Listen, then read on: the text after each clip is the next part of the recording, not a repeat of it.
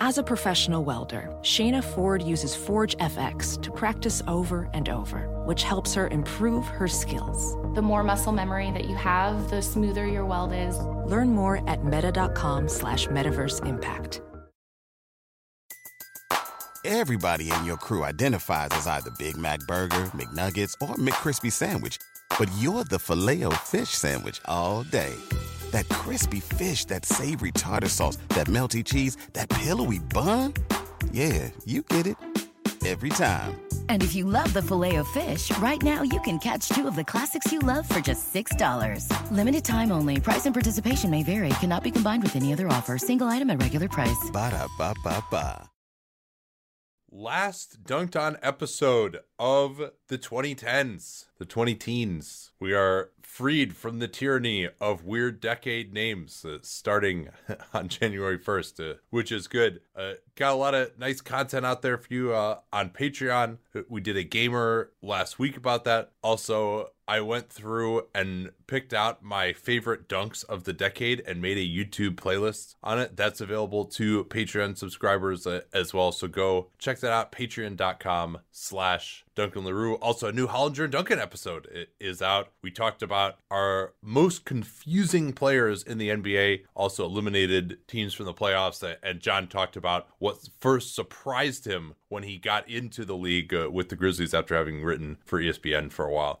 But now's the time to catch up on a little news. And let us begin here in Sacramento uh, with Dewayne Dedmon apparently quite unhappy with the limited role of late. Yeah, and it, it, makes sense. Dedmon signed that three year, $41 million contract with Sacramento. Not all of that final season is guaranteed, but it was a significant deal. He presumably had other offers on the table and was almost immediately supplanted by Richaun Holmes. And good for Dedmon to get that money and, and to be in the circumstance, but I can understand why he's unhappy with it. And it could lead to some interesting ripple effects because if this counts, and I would think that it would, as a public trade request, he might get fined. Now, I think he's okay with that.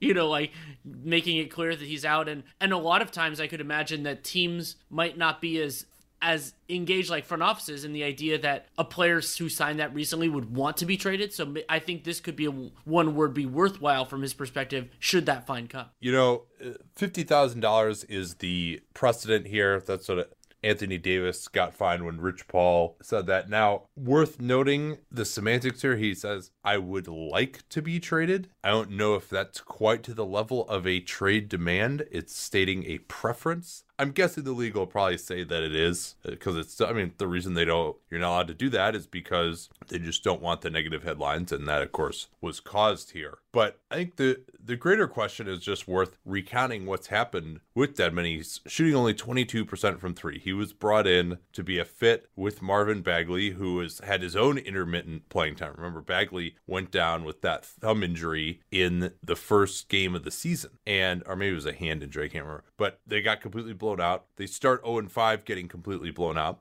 But the whole point of him was to fit with Bagley because he can shoot and then protect the rim on the other end, which is a rare combination in theory. But he's been shooting extremely poorly, and he's played two games since the beginning of December, and mostly because he just hasn't been shooting the ball, eh, and teams haven't been guarding him. He shot 38% from downtown last year with Atlanta. Are you willing to say that he is just done and a toxic asset, bad contract now? Uh, or could he be worth something? Are the Kings right to not be playing him at this point? I don't think of him as as done or anything like that. I mean, this is such a small sample relative to what he's done. And remember also that Dedmon, I brought up the three year, 31 figure. Only 1 million of that final season is guaranteed. And also remember that 2020 cap space is not that valuable. Th- three years, 41. Sorry, three years, 41. Yeah, yeah. Thank, thank you for the correction. Uh, so the, yeah, I mean, it, it, it might be that it's an overpay, but I don't think it's a heinous one. And so, you know, for one of those, one of those teams that doesn't really need 2020 space, maybe they have an expiring contract. It might be a little bit of a push for Cleveland because they actually could theoretically have cap space. But you know, like there there are teams that I think would be better with Dedmon than the other options that are there. However, uh, how about how about his former home? Absolutely. I mean, and and the Hawks have more 2020 cap space than they know what to do with. Um, it's about my preliminary estimate for them is 73 million. So yeah, I mean they could they could use 13.3 of that on Dedmon, and I think they'd be totally fine for it. And I think he'd make him better for this year, which could be beneficial. Now, Sacramento, it, it, they're kind of in the in the space of well, what is what is moving him obviously gets him off the books and gets him out of town and all that. So I, I actually think that this is a an unusual circumstance where an in a, a first year trade makes some sense. And as long like as long as other teams don't play too hardball here, basically seeing how Sacramento, you know, how, how bad the situation is and trying to like get assets, I think that somebody could end up doing pretty well here. So Dedmon, as of now, yeah, 22% from three. That's terrible. The net rating when he was on the floor was terrible. But uh, we're talking about a sample of four games started at 312 minutes, and he's 11 of 48 from three. I'm going to guess that he hasn't just completely lost it over uh, having turned 30. And yeah, Richaun Holmes has outplayed him. That has made the decision for Luke Walton easy about who's going to start. And then Bagley being injured and, and then coming back it's also been easy, but Bagley now is playing nearly exclusively at center. He's got fit issues next to Richaun Holmes offensively. So I'm not sure. Uh, and then they also have all these power forwards too, and Bagley needs to play. So that's part of why Dedmon is out of the rotation. Those power forwards have been playing better than him as well, and Bagley should be back hopefully from a, a, a mid foot sprain in the next week or so. He he's struggled as we talked about in the 15 and 60 a bit ago. So yeah, I think I might be trying to trade for him, especially because nobody's trying to do anything with 2020 cap space anyway, and you can get off of him for one million in the summer of 2021. Uh, we'll see whether, in fact, uh, he well, does so, face. Yeah. Sorry, one other thing I want to mention. We we've talked about kind of how other teams could should consider trading for Dedmon. Do you think Sacramento should try to ride this out for a little longer and not trade him? I do think that something needs to happen here. Now, Bjelica has a non-guarantee for last year. He's one of these guys who's been playing well. If he gets moved or is out of the rotation, then maybe there is more space for Dedmon. Holmes under contract for next year, then he's a free agent in the summer of 2021. I think it's pretty unlikely, though, that that third non guaranteed year uh, of Dedmon is something that whatever team has him is going to want to get off of. Uh, with that'll be his age 32 season. I think you definitely see what you can get for him. You see what you can get for Bjelica. Does seem like the Kings season has started really going off the rails, that playoff contention is starting to become unrealistic for them now if that trend continues for the next five, six games or so, and they're really, uh, it's just not going to be a chance that they can get back to around 500, which is probably where you're going to need to be, then I think you explore all options. But I mean, they still have the issue of Marvin Bagley. This is the problem with drafting Bagley and then trying to build around him when he may not be that good. But if you're really going to give him a chance, I still think that Dedmon operating at his best gives you a chance for that. And I don't think that they really have a chance, as Dedmon pointed out in his interview, uh, to see whether Dedmon really is cooked or not. So, I mean, if they know something about his health or he just has some mental block where he can't even shoot it all in practice anymore or something like that. But for me, I haven't seen enough to just declare him so different from the player who merited this contract to begin with. Uh, should, let's talk a little bit more about the Kings. Um, I mean, it's gotten so bad for Dedmon that Harry Giles, who they have no investment in, they turned down his fourth year option. He actually looked okay against Denver, got in foul trouble, but his ball movement uh, really helped against Denver's trapping defense. Uh, so he was even playing over Dedmon in that Denver game that they lost. Uh, Bagley, we mentioned his midfoot sprain. De'Aaron Fox missed time over the weekend with a sore lower back. He did return against Denver. I thought he looked limited. I mean, we just haven't seen those crazy athletic transition pushes from him this year. I mean, he was gutting it out. I think he was trying. He still helps the team as a, but he was more in caretaker mode, really. But he, he is back. No indication he's not going to continue playing. And um, where do you want to go next here? Uh, let, let's go to Salt Lake City. Um, Mike Conley is likely to miss more time, and we're think, talking more in weeks with this re aggravated left hamstring strain. Hamstrings are tricky, is an old Dunc'd On chestnut, but is for a good reason. And it has allowed Utah to go to some lineups that they're pretty comfortable with, you know, going back more to, to Ingles and other things. But Conley's absence is still really important for the Jazz. Well, certainly to have a fully actualized version of this team, he needs to get back and be playing well. But they've been playing better, I think, uh, without him. And uh, as bad as he was playing, that's not a huge surprise. They're getting more out of Joe Ingles in the starting lineup than they were getting out of him, frankly, uh, which is remarkable. But they had a great win against the Clippers on Saturday with Donovan Mitchell uh, hitting a bunch of tough floaters and mid rangers to close out the Clippers. Their defense looked really good. They held Leonard and George to like 12 out of 40 combined shooting. Looked really good. Georgia, by the way, had a, a troubling quote that he still doesn't feel comfortable going through contact around the rim the way he did in Oklahoma City before the shoulder injuries. And for those who thought uh, George was going to come back and play at that near MVP level that he did before he got hurt last year. That has not been the case. And in fact, when George is on the floor without Kawhi Leonard, the Clippers are, I think, even slightly in the negative, which is not good. Uh, but the Clippers also saw Patrick Beverley leave and then return with a ugly looking right elbow injury. He finished the game with a brace. Some thought though that he might end up missing time there. Uh, the Washington Wizards uh, this will shock you, Danny. They have uh, some injury issues right now. They do, and in terms of importance to the team, we should start with Bradley Beal. He has right lower leg soreness. It's the same leg that he's had the those the stress issues with, so that's definitely worth them being patient on. And then they're uh, also uh, well, well, well, hold on. I mean, remember we've been cautioning about this for a long time, right? Where he had these uh, stress reactions in his leg. He missed time in multiple seasons due to that, and he's come back and basically been playing uh, the most minutes in the league the last year and a half in completely meaningless games and having these over 40 minute games. And now, I mean, they haven't detailed what this is, but it's the same leg. It's soreness they didn't say it's knee soreness, they said it's leg soreness. Indications are it might be a recurrence of the same thing. So that's definitely troubling. I mean, we'll see. Who knows? Maybe he's back in a couple of games and it's nothing, but this was somewhat foreseeable uh, and definitely concerning. But, you know, if only the medical guy reported directly to Tommy Sheppard instead of instead of the owner, maybe it could have been avoided. Um, but yeah, what, what else they got here? Davis Bertans and Thomas Bryant are about a week away, respectively, with uh, Bertans' right ring finger issue and a right quad strain, and then Thomas Bryant had that stress reaction in his right foot, and so that's those are huge losses to the team. And also, Rui Hachimura has missed seven straight with a groin issue. He's probably going to be out at least the next week. We don't know exactly how long. And then Mo Wagner is still out with his ankle issue. But the Pasecniks era continues, Danny. That is the, the important thing here.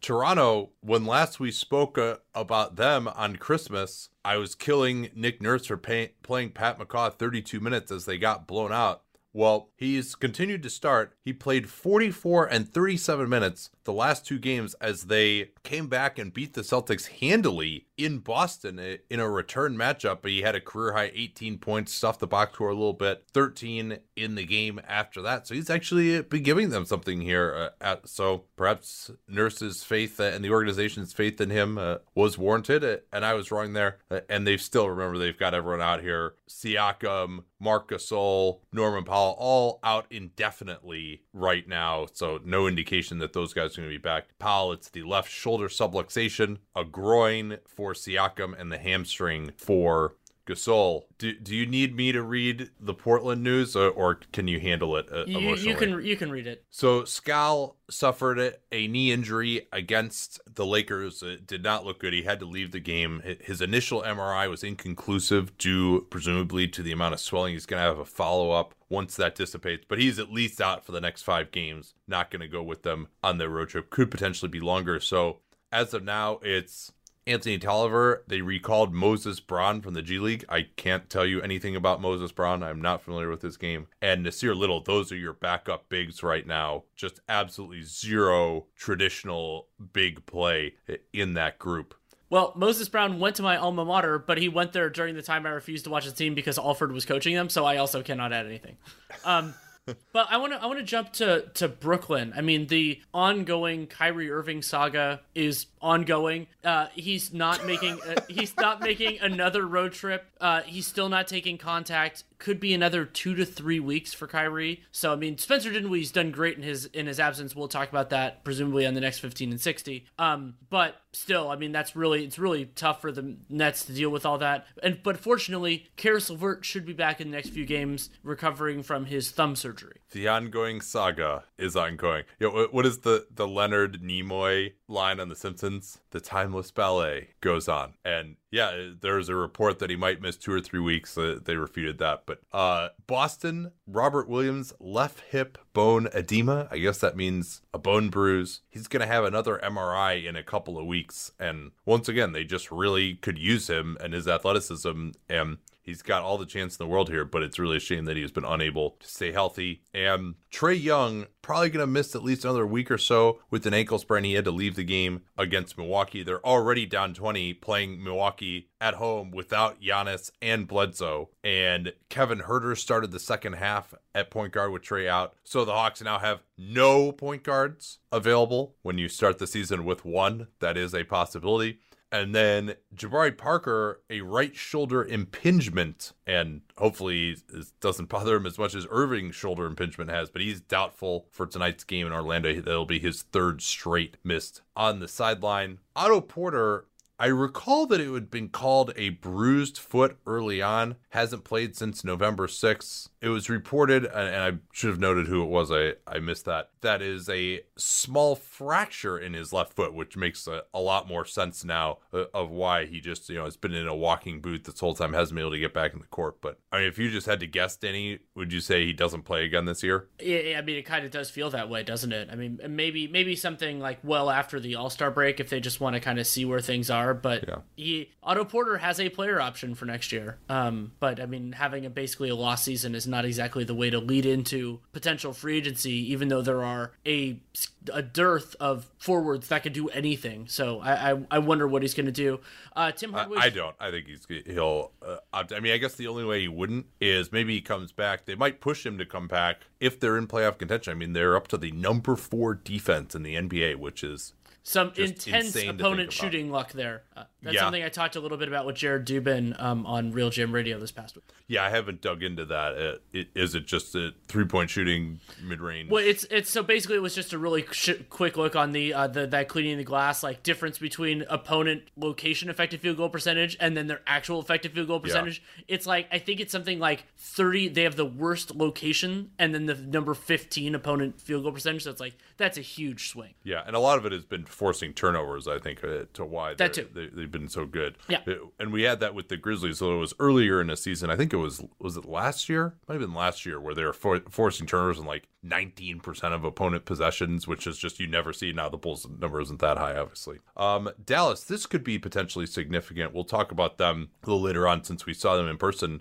in a fun game on Saturday night. Tim Hardaway Jr. on Sunday got a fast break dunk tried to go in and really yoke it, and he hurt his hamstring. Couldn't really move for a couple possessions after that. Had to leave the game. So usually when a guy can't move like that and has to leave the game with a hamstring injury, it ends up being a, a couple weeks uh, or so. And he's been shooting the shit out of it, uh, as has the whole Dallas team. And it seemed to me that their offense really took off when he ascended into the starting lineup Uh, and he's been shooting, I think, 43% from downtown. For Denver, Michael Malone gets a, another extension. I think this is just a one year extension. They did this a little bit earlier in the season last year, but they're pleased with his work. And she had a conversation with a, a scout about the Nuggets over the weekend an advanced guy, and he was very complimentary of Malone. We talked about the Nuggets uh, for a while and their defense. He said that actually offensively, he likes the stuff that he runs, some of the set pieces uh, that he he has opened things up to be a little bit more free flowing than he did in Sacramento. But in Sacramento, he would call plays pretty much every time down, and but he really has good ATOs that can get guys the ball in spots uh, where they're comfortable. You know, he noted that they have a, a play for Gary Harris that they run that they get a bucket on pretty much once a game, a baseline out of bounds play. Um, and, and I talked to him too about the Nuggets.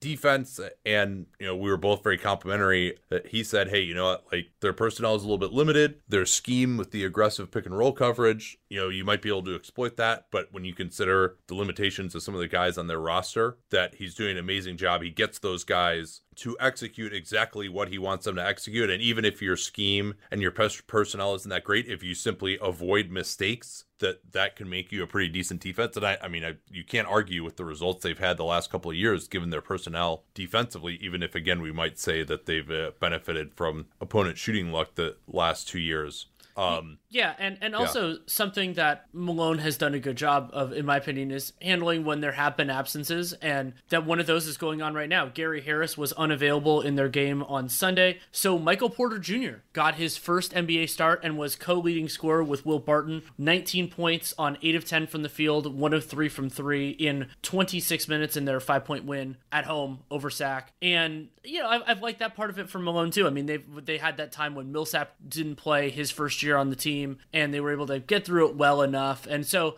I have qualms with Malone as a playoff coach, but considering Denver, you know, and, and, and I mean, it's I, it's not like I see the Kroenkes like breaking the bank to get one of the like five best coaches in the league. Malone is a, is a good fit for what they're doing. I think he's done a good job there, so I'm totally fine with that. Yeah, and to finish up my my conversation, it was what I kind of realized is, you know, he's not my style of coach. You know, he kind of he's a little controlling. He's always preaching effort. He does the hard ass and the media act every once in a while, which I've never particularly cared for. But as that archetype of coach, he does it about as well as you could think. So I mean, I'm kind of predisposed uh, not to care for that style, but you know, you can't really argue at this point with the results. I mean, I know I said last year that when he got extended early that I wasn't necessarily in favor of that. I didn't think he had done this amazing job, but I think clearly uh, where they've gotten defensively. I also I talked to him a little bit about Denver's offense, which has come on some lately, but still is not where it was a couple years ago. You remember when they were like second in offense and one of the worst defenses a, a couple of years ago, and Chris Finch, you remember, was there. Then he he moved on to New Orleans. And uh, what the scout said was that with Finch, they didn't run as many plays as they do now. They still aren't as rigid as Malone was in Sacramento, but that Finch was all about the free flowing, get it to Jokic. We're not going to run any set plays. We're just going to try and cut off of him. And the other reason, though, that he thinks that they're not as ridiculous offensively as they were back then, number one, the lack of spacing. We talked about that, but they need Millsap for the defense. You know, Millsap wasn't playing that much that year. And because of the injury, but also just the league is kind of caught up to the run DHOs off of Jokic out of the corner and deny those guys. Another tactic he said has been working pretty well is that teams, when the guy does come off that DHO uh, with space out of the corner, that they'll trap that guy. And Jokic, for all of his brilliance, he's not necessarily going to get right on top of the rim and dunk on you in that situation uh, where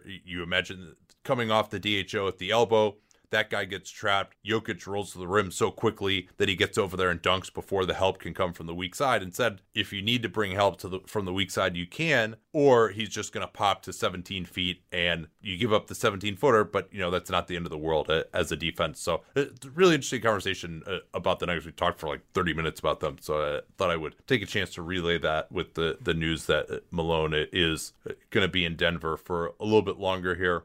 What else we got? The Houston Rockets are dealing with their own injury woes. Uh, in the game against New Orleans, Russell Westbrook sat due to the, being a back to back. They were going to sit him anyway, but that got exacerbated because James Harden couldn't play due to a sprained toe, and then Clint Capela missed it due to that bruised heel that was suffered. I think it was a little bit over a week ago, and we kind of said to keep an eye on it. Fortunately, they did get Eric, Eric Gordon back. He looked pretty spry, scored 20 points in 22 minutes, but they did lose to the, the Pelicans. And in Detroit, they're dealing with a bunch of issues. The I mean, Reggie Jackson still he's going to be reevaluated at some point, like, but we don't really know where he is with this back issue. Luke Kennard has is has been missing time, and he's not. We're not going to hear anything for him for about a week with bilateral knee soreness. And then Blake Griffin, sore left knee. That's worth keeping an eye on. Yeah, I mean, it's almost at the point where it's not worth keeping an eye on anymore because we just know this is what it's going to be. He's going to miss games periodically. Supposedly, the MRI that he had was clean. He hit three of 16 in a blowout loss to the Spurs on Saturday. Just has been getting nothing at the rim, under 500 true shooting for the season. Still got the sleeve uh, on that knee, and it really it, it doesn't appear like he's going to be able to get it back. I mean, I don't know at this point what they can do. You know, it doesn't seem like there's a surgery. Whether the MRI came back clean or it came back as yes, you have no cartilage left, so there's nothing else that we can do. But it, it just seems like he's either going to be ineffective or missing games uh, for the foreseeable future here. And this is year three now only of that huge contract that he signed the summer of 2017. And he basically gave you one year of all star production for that contract. And it seems pretty likely to me that his time as an all star level player is over. Not totally for closing on it, but uh, these signs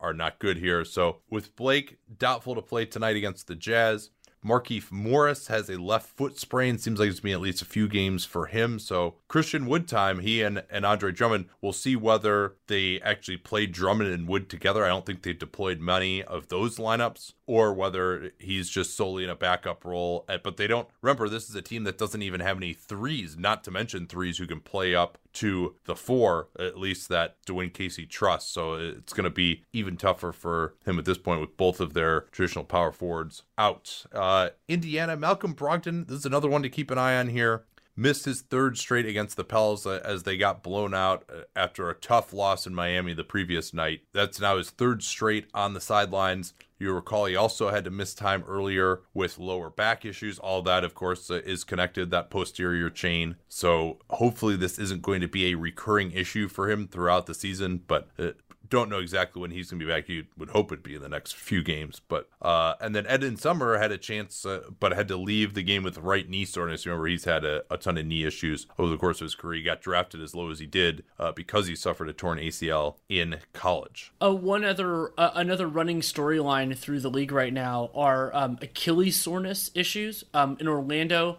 Aaron Gordon was recently ruled out for Monday's game. He left Saturday's game after 21 minutes, and then in New York, Wayne Ellington is back from it, but it's kind of something to keep an eye on. I'll stick with the Knicks and then go back to the Magic. With the Knicks, Ellington is back. Dennis Smith is still out uh, with with a strained oblique, and not surprisingly, he would like to be moved. He's been marginalized, and the Knicks also just suck, so they're going in that direction. And then for yeah, in fairness, he did when asked about it, he did say no. I would like to stay with the Knicks, uh, but there are also anonymous reports that he would like to be moved. But important. The, the is this the the shinning shining? We don't want to get sued now, do we? um, and then in Orlando, um, Michael Carter Williams has already missed a week with a left shoulder issue, and Al-Farouq Aminu suffered a setback per Steve Clifford. He has a torn meniscus. Was it probably sounds like now that he was trying to avoid surgery that he will have to have that surgery, which sucks. And um, Mo Bamba sprained his ankle on Thursday and is questionable again in their game against the Hawks on Monday. For Philly, uh, Matisse Thybulle with that knee sprain and bone bruise, uh, there's hope per Chris Haynes that he could be back at the shorter end of that two to four week recovery period, which would be about a week from now. For Oklahoma City, the currently playoff position Oklahoma City Thunder uh, and had a, a nice rousing win against Toronto on Sunday as Shai Gilgeous-Alexander scored the most points by a Canadian in Canada. But Dennis Schroeder hurt his right ankle on Thursday, played on Friday and had 24 points, and then got ruled out for Sunday in Toronto a day in advance. So sounds like maybe he suffered some additional swelling after playing on that. And Danilo Gallinari, also dealing with an ankle injury, hasn't played the last three games. It's unclear when he's going to return. Billy Donovan downplayed it at least as not a very long term absence. So sounds like he could be back soon, but always a, a worry with Gallo that he's going to miss time. You remember he had that glute injury two years ago where he just, it seemed like he was going to be back in a couple of games and then he ends up like missing basically the whole season.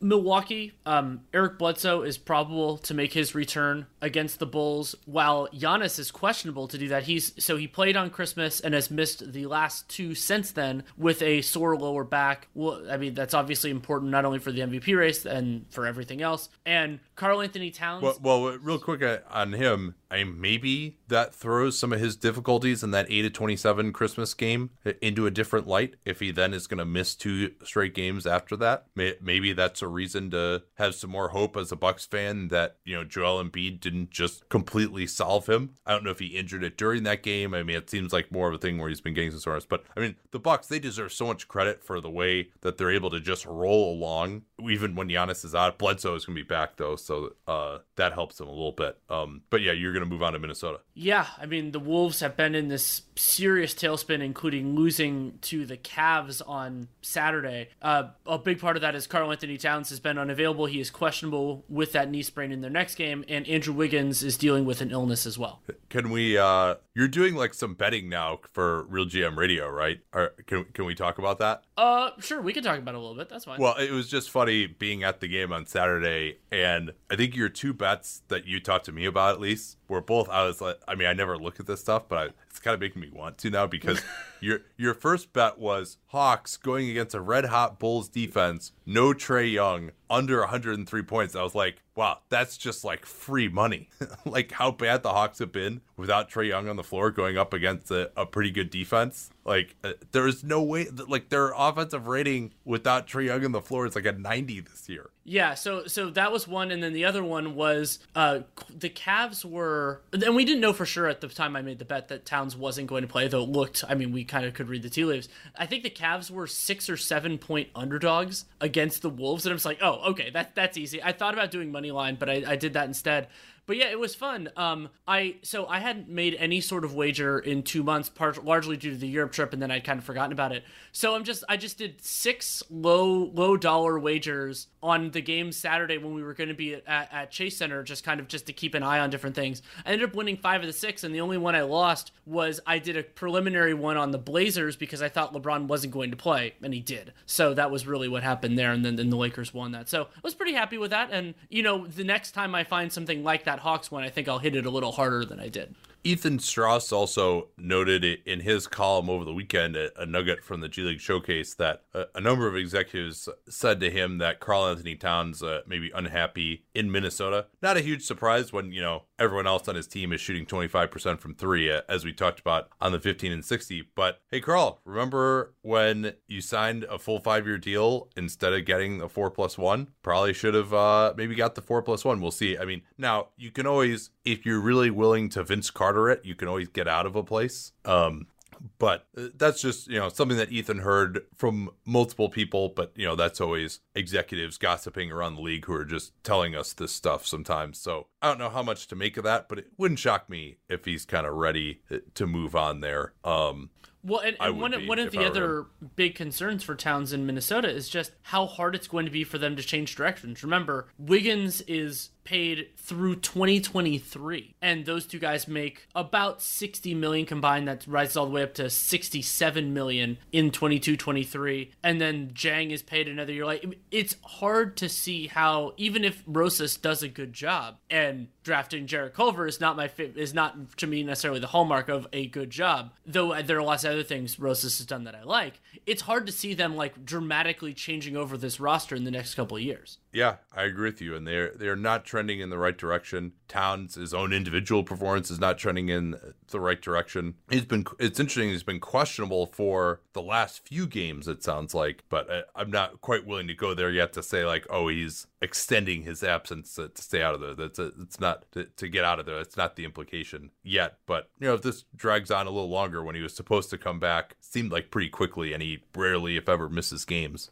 In Phoenix, DeAndre Ayton, another odd injury absence. It's unclear what happened. You remember he, he sprained his ankle in his return again in their blowout loss to the Clippers on December 17th. That was his return from the 25 game suspension. He practiced uh, on Thursday, looked like he might get back, but now he's getting ruled out way in advance again for these games. So maybe he suffered a little bit of a setback. But again, that's one where don't know how long it, it's going to be for him. New Orleans Zion Williamson. He's been dunking. He's been dunking, Danny, uh, even off of, of that leg that he injured, even did like a nice windmill. So he's supposed to start taking contact in early January. Still looking to me like late January, they will be exceedingly cautious. But New Orleans actually playing a lot better recently. They changed up their defensive scheme with the return of Derrick Favors. They've actually been a top five defense since uh, he returned. Uh, I don't expect that to continue, but they're now going to more of a drop coverage with him. They just didn't have a center who's really capable of playing that kind of coverage. But Favors is a good defensive player. Still doesn't quite have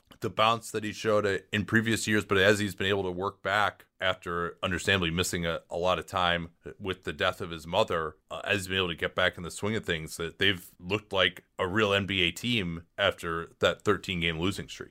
and there is enough time in the season for them to look like a real team long enough to make the playoffs, which would be a really incredible story. Yeah, I think they probably would have to at this point have to hope for an injury or a trade from the teams above them. As of now, wow, they are actually by 538 given 42% chance of making the playoffs. They're 11 and 23. Blazers only 48% now. 538 has been higher on the Pels than lower on the Blazers all season. Blazers are 14 and 19. Pels are 11 and 23. Thunder 17 and 15, 76% chance of making the playoffs. 14% for the Suns, 10% for the Wolves, 7% for the Kings. I still am not willing to write off the Spurs. Yeah, I mean, they're 13 and 18, so they're really only one game out of that playoff spot. And 538, not a fan of them at the start of the season with their players, not a fan of what they've done so far. Projects them to have a negative 4.2 net rating by the end of the season, but they're playing a lot better lately. And they had not quite as extreme of a turnaround last year, but kind of a similar one. I mean, people were saying they were done when they were 11 and 14, and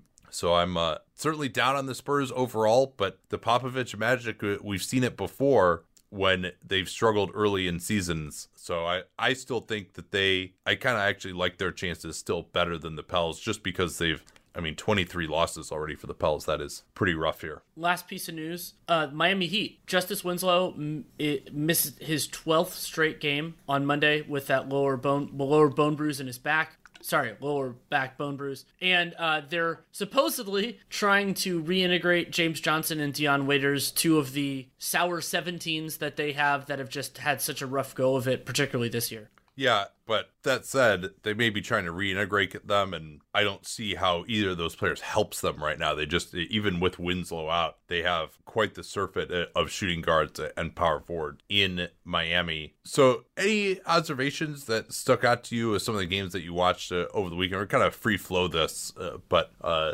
wanted to get you guys an episode here. Didn't want to go too long without it. We got, of course, uh, top prospects, top 10 prospects coming later this week, and also awards coming later this week. But uh, wanted to keep current a, a, little bit. So, any of the action stick out to you over the weekend? Yeah. Uh, for, for me, I mean, we came off the high of Philadelphia putting together that crazy win over the Bucks on Christmas Day, game we did for the NBA cast. And then on the 27th, they ended up only losing by one point to the Magic, but it should have been a lot more. And you know, as a reminder that while the the Sixers have this crazy high ceiling, and also, I mean, you kind of would know that a Magic a Magic Sixers game would be gross. Like that's just the, those teams are very talented defensively; they can give each other problems. But it was a reminder that while the Sixers can have those games when they're shooting well, they they can't get beat. And then there was also this weird duality where the Sixers lost one point games on back to back nights, and the Heat won one point games on back to back nights. One of which was against each other. That crazy, crazy game on Saturday night that Miami won in overtime. Yeah, and the Heat are now four games ahead of the Sixers in the loss column, and Sixers are seven and ten on the road. I mean, that game was just completely batshit insane. If you missed it on Saturday night, which you probably did if you're like a college football fan, you, you're watching that. But let me just give you the highlights of what happened just in the last minute or so of the game. First, Joel Embiid hits a late shot clock, step back to his right, like a James Harden step back to his right for three over Jimmy Butler, puts the Sixers up by five. Jimmy Butler and the Heat get back into it, but he only makes one out of two. So eh, after a, a Miami bucket, he gets fouled, hits one out of two. The Heat press. The Sixers might be one of the worst teams in the league against the press, probably the worst team because Embiid has had a propensity to turn it over. Ben Simmons doesn't want to get fouled. He's their nominal point guard. Josh Richardson is not that great of a dribbler. Neither is Tobias Harris. Neither is Al Horford. Horford actually was sitting out the majority of crunch time in favor of Trey Burke, in part because they just felt like they needed to get more penetration against Miami zone, which they largely played better against in this game. Remember, Miami killed them by playing zone in their first home loss at the Wells Fargo Center. So the Heat press, Sixers break it. Tobias Harris tries to go in for a dunk up to 20 seconds left. It bounces up in the air, misses it off the back rim. Ben Simmons, amazing play, chips it to Joel Embiid. He gets it poked away in a double team after just trying to accept the foul, and like three guys surround him and they poke it away. Tyler Herro gets it in transition. He's inside the arc, steps back, hits a crazy three to put Miami up with seven seconds left. Then Philly tries to get a really nice ATO sideline out of bounds, just inbound it right to the charge circle for Embiid. Great play, great pass, but he drops it. They lose it. Uh, Butler one out of two again, so it's a two point game. Ridiculously terrible foul by Goran Dragic. Maybe the worst foul of the year. I'd have to think about it though. Yeah, I mean, he just reached in. Like, it's one thing if you're up three, right? But they're up two. Like, it looked like he almost intentionally fouled and just like reached his arm out. And Josh Richardson didn't even really like make a play to try to get fouled. He just reaches in. And with one second left, so Richardson goes to foul and misses the first. So they're down two intentional miss situation. He said later that he saw Ben Simmons behind him, uh, kind of on the right side at the arc, sprinting to go in. Simmons might have gone a little early because you're not supposed to uh, cross the three point line until the ball is released, but he just blows past Derrick Jones Jr., just goes right through him. And Josh Richardson shot hits the backboard. And we've seen so many times when the shot hits the backboard, that it just only hits the backboard in these intentional miss situations we talk about it all the time. And in fact, it looked like that's what had happened. The trail official on the opposite side of the floor calls a violation as Simmons is tipping the ball in, and Joshua's just like, no, no, no, no, no. He's like starts running towards the official that no, it did hit the rim, and the replay showed that it did. It barely grazed the rim and then went right to Simmons and he tipped it. It was just beautiful. Best execution I've ever seen on one of those missed free throw plays.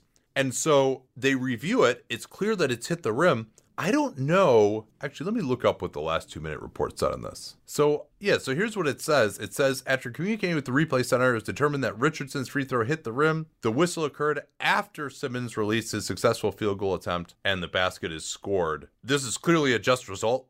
I don't know actually that the whistle really did happen after Simmons released his shot because in theory what should happen is it's an inadvertent whistle and then you have a jump ball. And I'm also not sure where in the rules you're allowed to review whether a violation of the shot hitting the rim has occurred. I mean, ultimately the right result and I commend them even if it's not in the rules for getting the right result, but I'm uh the whole thing was really weird. And then it, it, in overtime, Miami ends up beating them. Also hilarious. Al, yeah, sorry. go ahead. Also hilarious that Miami winning a game significantly lowered their clutch or their their uh, overtime net rating because they were like a crazy like plus seventy five before this one, and then they just only were like plus a little bit. Yeah, yeah. Well, they're now six and zero in overtime, and so Al Horford finally gets put back in the game, switches on to Jimmy Butler. I liked that at least the Heat, you know, it was a tie game. The Heat didn't just run the clock down for Jimmy Butler to go against Ben Simmons because Ben Simmons did a really good job guarding Butler most of the night, other than a couple of cuts that he gave up. So I don't think that Butler could get a great shot against Simmons one on one. But they set a screen. Horford, fresh off the bench, fouls Butler on the arm. Just the one thing that you can't do in that situation. It would have been a pretty difficult shot, but a, a decent look for Butler. And Butler hits a free throw, and that ends the game. But yeah, one of the crazier games. If only it hadn't had that sorry ending with like a bad foul, and it'll probably be one of my two nominees for the game of the game of the month uh, later here. Um, all right, this uh, as as it tends to has gone on pretty long here. But anything else you wanted to talk about? I, I promise we can be a little more brief than with that game. But I, I really uh, wanted to get through that one because it was just such a crazy game. Well, being there in person, the insane, especially first quarter of Warriors Mavericks was was really fun. D'Angelo Russell being completely unconscious, twelve points in the first two minutes of the game, and he ended up with I think it was seventeen or eighteen in the first quarter, and then he ends up getting hurt in the third, but comes back in the game, and then Dallas's offensive mojo just continuing to roll. It was it was really fun to be there, and it was a game that had pretty good atmosphere and chase for the time that it was competitive. And then after that, of course, it dropped off. Yeah, I, I don't know if you knew this, Danny, but they had a uh, 176 offensive rating in uh, 18 minutes in the second half. All right, well that's it. Well, uh, great talking to you guys, and uh, we will be back later in the week. Top 10 prospects in the NBA, followed by our award. So big rest of the week. That'll be after the first of the year. Talk to y'all then. Everybody in your crew identifies as either Big Mac Burger, McNuggets, or McCrispy Sandwich. But you're the filet fish Sandwich all day. That crispy fish, that savory tartar sauce, that melty cheese, that pillowy bun. Yeah, you get it. Every time. And if you love the filet of fish, right now you can catch two of the classics you love for just $6. Limited time only. Price and participation may vary. Cannot be combined with any other offer. Single item at regular price. Ba da ba ba ba.